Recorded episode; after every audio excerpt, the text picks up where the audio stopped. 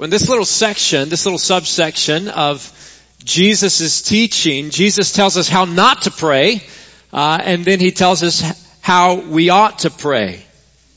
And there's probably not a, one of us that would say prayer's easy. Uh, that would say prayer, prayer comes naturally and always has. There's probably not a one of us that would say we, we, we, we're, we're satisfied with where our prayer life is. It doesn't need to be any better. You see, it's a great privilege to talk to God, but it doesn't come naturally. It's something we learn. And for us Christians, for believers in Jesus, for Christ followers, prayer looks different than than the prayers of other peoples who worship other gods because for us prayer is about communion with our Father. What is prayer about? Prayer is about communion with our our Father, our Father who is in heaven. Clement of Alexandria, who was an early church father in the second century said this. He said, prayer is keeping company with God. Prayer is keeping company with God. Prayer is about communion with God and prayer is keeping company with God. Through Jesus, we're invited into relationship with the Almighty God. The one and only. And so prayer becomes more than simply an act of reverence toward a deity. It, certainly it is that. It must be that. But it's more than that. It becomes about a reconciled relationship between creature and creator.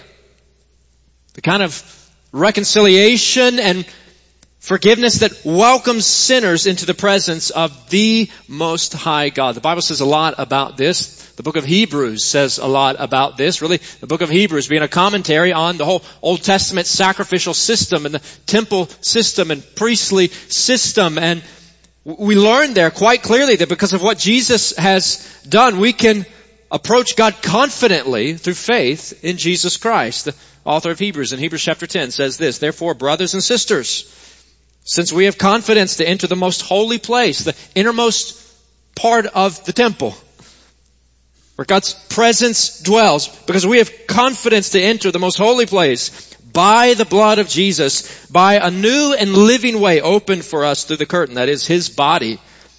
And since we have a great priest over the house of God, let us draw near to God with a sincere heart and with the full assurance that faith brings. In other words, when it comes to prayer, to coming before God, our confidence that we'll be received by God is not in, in the mood of God or, or in our morality, but is squarely upon Christ alone. Because of who He is and what He has accomplished, because of what He's done. Our faith is in Him and through faith in Christ, we may commune with God. Prayer is about communion with our Father, but that doesn't mean we approach Him flippantly. No, right here, Jesus calls His followers to a humble prayer posture. He calls us to a humble prayer posture. I think He's saying that prayer isn't so much about the words we use as it is about the posture of our hearts. Recognizing who God is recognizing who it is that we're approaching. Who it is that we're speaking to. And when we realize to whom it is we're speaking, it ought to lead us to have a humble prayer posture, one devoid of hypocrisy. Devoid of hypocrisy. See, we're in a, subsection here of Jesus' teaching where Jesus warns quite directly about the dangers of hypocrisy of pretending to be something we're not, of pretending to be pious in order to be recognized by others. And so as we saw last week, once again, Jesus warns against the kind of self-aggrandizing, uh, hypocritical religion of the religious leaders of the Pharisees in his day, whose public piety was all about being noticed by others. Jesus says those who pray for show don't impress the God of heaven. Because for them, it's not about a relationship with Him, but about recognition by fellow men. So Jesus calls us to a humble prayer posture devoid of hypocrisy and marked by thoughtful dependence upon God. marked by thoughtful dependence on God, a posture of humility, where our, our hearts are open before Him. I was saying about that earlier. Hearts unfold like flowers before you. God, may that be true of us. May our hearts be open before God. That sort of posture of humility, but also He calls us to use our minds to reflect on who He is, thoughtful dependence on Him. Jesus says, don't pray for show, and don't pray with the kind of mindless, mechanical, ritual, or repetitious formula that characterizes the prayers of pagans. That's what he's saying here. Be honest, I wasn't quite really familiar with just what Jesus is saying here when he's talking about not babbling, but as I did some digging here, uh, it's, it's apparent that Jews emphasized prescribed prayers, like prayers for certain times, praying three times a day, for example, and praying on particular occasions because of things that have happened, particular times and instances in which they're required to pray. But the Gentiles often practiced magical or mystical incantations, uh, emphasizing the right repetition or formula in order to persuade the God, their God, to hear them. Jesus says, when you pray, do not keep on babbling like pagans. For they think they will be heard because of their many words. Do not be like them, for your Father knows what you need before you ask Him. so again, the emphasis is on the relationship. It's not about an elevated language, but about speaking to the Heavenly Father in everyday language. It's not about many words, but about a humble posture that conveys thoughtful dependence upon God. It's not about the particular words or length of the prayer, but about authentic, intimate communication with God. The God who sees us. The God who knows what you need before you even ask Him. And so Jesus' words here are an invitation to speak to your Father. Speak to your Father. Speak to the one who, yes, sustains all things by His presence and His Word, and yet the one who invites you and I to know Him as our Father. Speak to God, the only God and if we know Him as such, as the all-seeing, all-knowing God who invites us into a relationship with Him, why in the world would we not want to commune with Him? And not to, not to impress others or to coerce Him, but because we've experienced His love for us. And prayer is about communion with our, our Father. One writer says this. He says, God calls us first and foremost to embrace our relationship with Him as Father. And as such, prayer begins with longing for God's presence before His provision. See, you don't have to be alone to pray. You don't have to be in a particular place to pray. That's not what Jesus is saying here. He's saying prayer is about being with God. It's about talking to your Father. It's about communion with the God who invites us to know Him. Have you accepted His invitation? Friend, do you know Him? So we, we get to talk to God. We get to talk to the Almighty Maker of heaven and earth, speaking to Him as our Father. But when we talk to Him, notice that Jesus says here, when you pray, He assumes you're going to. When you pray, when we talk to Him, what should we say? Like when we pray, what, what do we say to God? And Jesus gives us a model prayer here, one we've heard, one we've said, one many of us know the Lord's Prayer. No doubt we could spend weeks unpacking this particular prayer, but today I want us to, to glean two key truths. Two introductory truths about what Jesus says in the Lord's Prayer that we can, I think, begin to immediately apply to our own prayers. It's important for us to note on the front end, perhaps because of familiarity with this prayer, that the point isn't rote memorization and recitation. And it's not, it's not a script, but a model. Jesus says, this then is how you should pray. Or in another translation, the ESV, it says, pray then like this. It doesn't say pray this, it says pray like this. And so Jesus is saying that this is the posture from which we should pray and the kind of things for which we should pray. This then is how you should pray. He says, Our Father in heaven, hallowed be your name, your kingdom come, your will be done on earth as it is in heaven. Our Father in heaven. A reminder that the God that we speak to invites us to know Him as our Father, invites us to be into, in, in relationship with Him. Adopted as His children. And yet He's the one in heaven. He's the one that has all power and authority. He is the God who reigns over all. He is the eternal one. Hallowed be your name. May your name be regarded as holy. We can't make God any more holy than He already is. But this is a prayer that, that He would be recognized for who He is.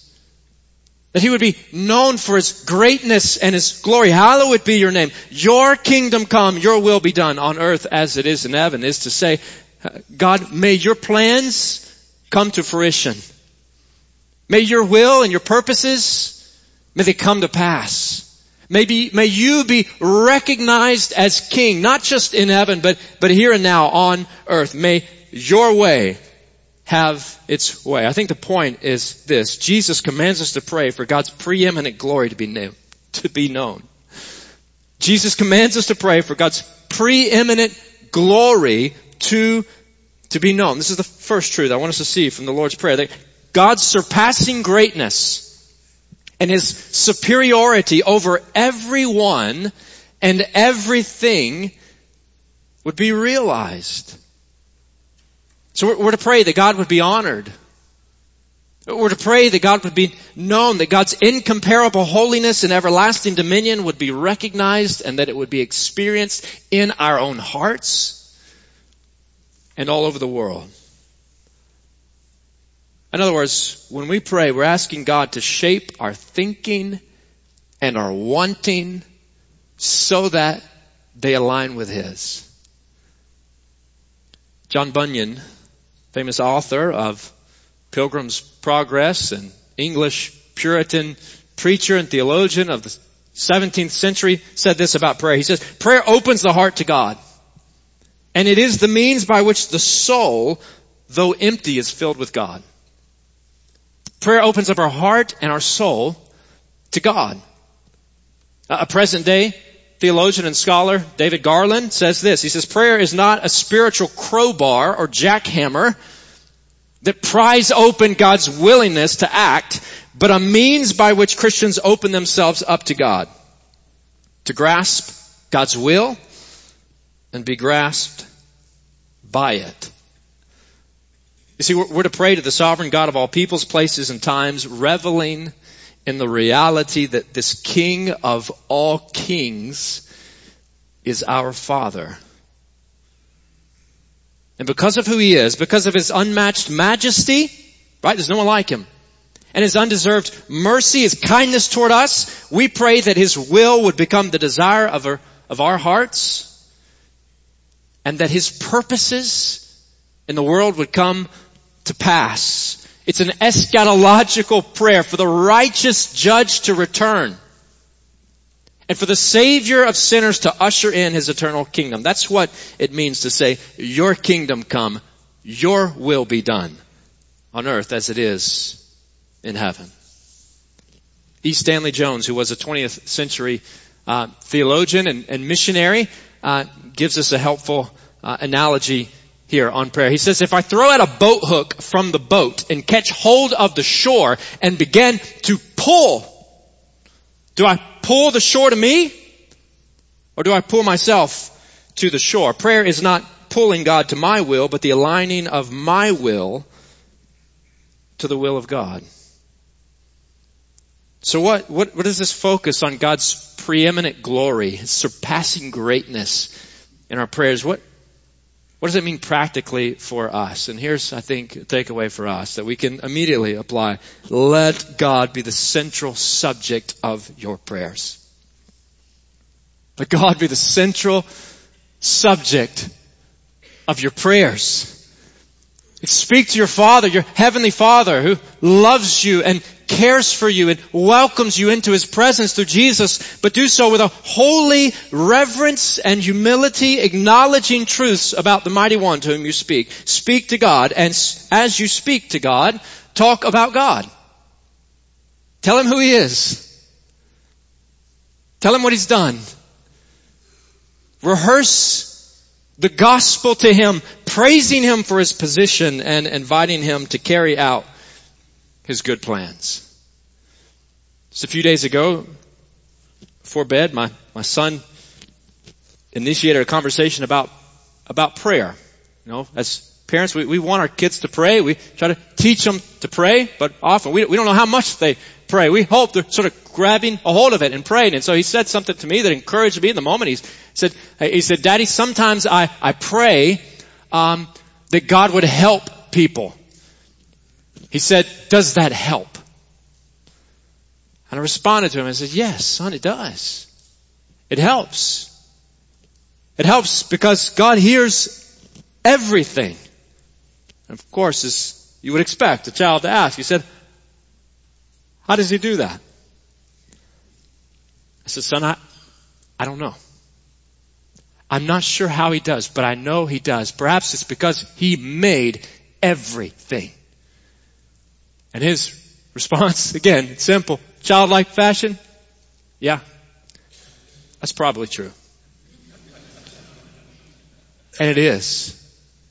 Right, may we believe that to be true about the one to whom we speak. May we be so confident in Him that we run into His presence and that we proclaim His greatness. Church, in our prayers, let's commune with our Father with a humble posture, praising Him for His supremacy and believing that our Heavenly Father wants to hear from us. That He wants to hear our needs. You see, not only does Jesus command us to pray for God's preeminent glory to be known, but second truth, Jesus invites us to petition the Father to meet all of our needs. He invites us to petition the Father to meet all of our needs. Not only does God know and God see, but God hears and God provides. He provides. In our prayers, we're to acknowledge that our Father takes care of us. And we're to ask Him to keep on taking care of us. The central subject is God, but He's a God who cares for us. Give us today our daily bread. God, take care of all my needs today. Take care of us today. Forgive us our, our debts as we also have forgiven our debtors. God, forgive me for my sins and may the way that I interact with others reflect that I, that I know the forgiveness of God. May my forgiving others demonstrate that I, I know the forgiveness of God. I think that's what verses 14 and 15 are about. Lead us not into temptation, but deliver us from the evil one. God, protect me from future sin. Provide for my needs, forgive me for my sins, protect me from future sin. Jesus invites us to petition the Father to meet all of our needs. Notice the first person plural pronouns our Lord uses. It says, give us, forgive us, and lead us. See, Jesus is teaching that we're part of a group. A collective people called to know and to serve and to submit and commune with our Father. And so to pray like Jesus prayed is to remember the needs of others, not just our own. To remember the needs of others and to take them to our good Father. It is to pray specifically. As we think about praying specifically, listen to, listen to these words from J.C. Ryle, 19th century English minister. He said, it should not be enough to confess we are sinners. We should name the sins of which our conscience tells us we are most guilty. It should not be enough to, to ask for holiness. We should name the graces in which we feel the most deficient. It should not be enough to tell the Lord we are in trouble. We should describe our trouble and all its peculiarities. What should we think of the patient who told his doctor he was ill but never went into any particulars? What should we think of the wife who told her husband she was unhappy but did not specify the cause? What should we think of the child who told his father he was in trouble but nothing more? Says Christ is the bridegroom of the soul, the true physician of the heart, the real father of all his people. Let us show that we feel this by being unreserved in our communications with him. Friends, Jesus invites us to petition the Father to meet all of our needs. So believing our compassionate Father welcomes, hears, and responds to the cries of His people. Let's be a people who offer particular requests for particular people. Particular requests for real life, particular people, praying for one another with specificity praying for our neighbors with intentionality, praying for the nations with fervency, communing with our Father in heaven who welcomes all who come to Him through Jesus. Well, friends, let's run to the Father today. And I want us to pray with such specificity even as we transition in our gathering this morning to a time of response. I want us to pray specifically for some of our very own uh, who are currently uh, in a bit of a crisis. That's Bill and Lucy Rice, members of our faith family who many of you know well, sing in the choir. Uh, Bill and Lucy's house burned yesterday evening, and we want to pray for them. Uh, praise God, they are okay. They're unharmed. They're safe. The Lord has provided and will provide, but their lives have been upended and we want to surround them with love and prayer and no doubt there'll be opportunities in the near future, I'm sure, to love and care for them, but right now what they need is our prayers. And so as we transition this morning, could we pray with such specificity to the God who hears? Let's pray to our Father in heaven. Would you pray with me? Oh Father, we bow before you now acknowledging that you are, as Jesus instructed us and reminded us and taught us, that you are our Father in heaven. That you rule and reign on high, that there is no one like you, that you hold all power in your hands, and yet you care deeply for us, and you invite us to know you through Jesus, your Son, who is our Savior, welcoming us into your presence, adopting us into your family. And God, you are a God who has provided again and again and again. Each of our lives, and Bill and Lucy's included, are a testimony of your faithfulness. O God of your provision, O God of your, your meeting needs, you have taken care of our brother and sister in the past, and we trust that you will continue caring for them in the present and on into the future. And so Lord, we pray that in this time of uncertainty, in this time of grief and pain and loss and shock, Oh God, provide for them. Oh God, be near to them. Oh God, be an ever present help in times of comfort. May your presence be known and felt and realized. God, may you give a sense of peace, the peace that surpasses all understanding. Lord, may you give them peace in the midst of a storm. God, may you use them as salt and light. May you use them as gospel witnesses. And God, may you use your church. May you use us in rallying around them and caring for them and loving upon them and seeing lives rebuilt as a testimony of your grace. So God, work in their lives in these ways. Work in our lives for the glory of your name. Hear our praise now. Hear our response now. Stir us now to worship you in the way that you are due. And it's in the name of Jesus that we pray. Amen.